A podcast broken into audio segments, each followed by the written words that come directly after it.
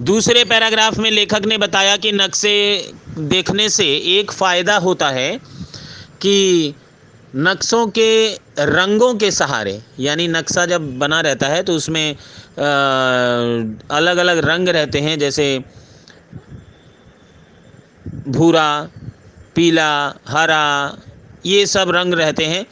तो उन रंग सफ़ेद उन रंगों के सहारे लेखक कहता है कि उन रंगों के सहारे मुझे बहुत कुछ जानने को मिलता है।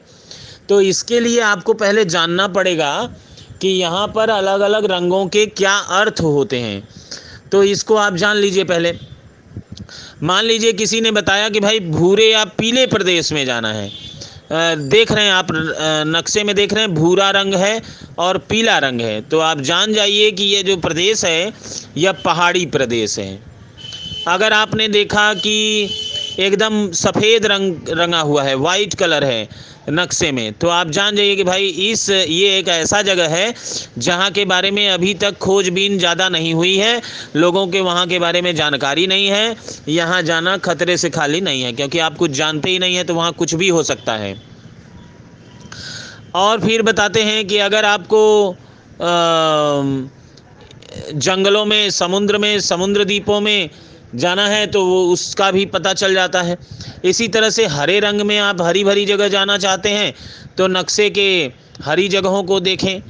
और इस तरह से लेखक आपको बताते हैं कि रंग भी आपको जगह के बारे में बताने में काफ़ी मदद करते हैं।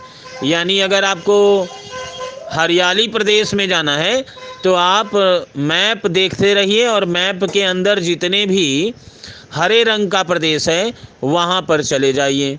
तो आपको पता चलेगा कि आप हरियाली प्रदेश वही है, उसी में से कोई एक जगह चुन लीजिए। अगर आपको पहाड़ी प्रदेश जाना है तो आप भूरे रंग या फिर इस प्रकार के कोई रंग को चुन लीजिए, जहाँ पर जो पहाड़ी प्रदेश को इंडिकेट करते हैं, भूरा या पीला।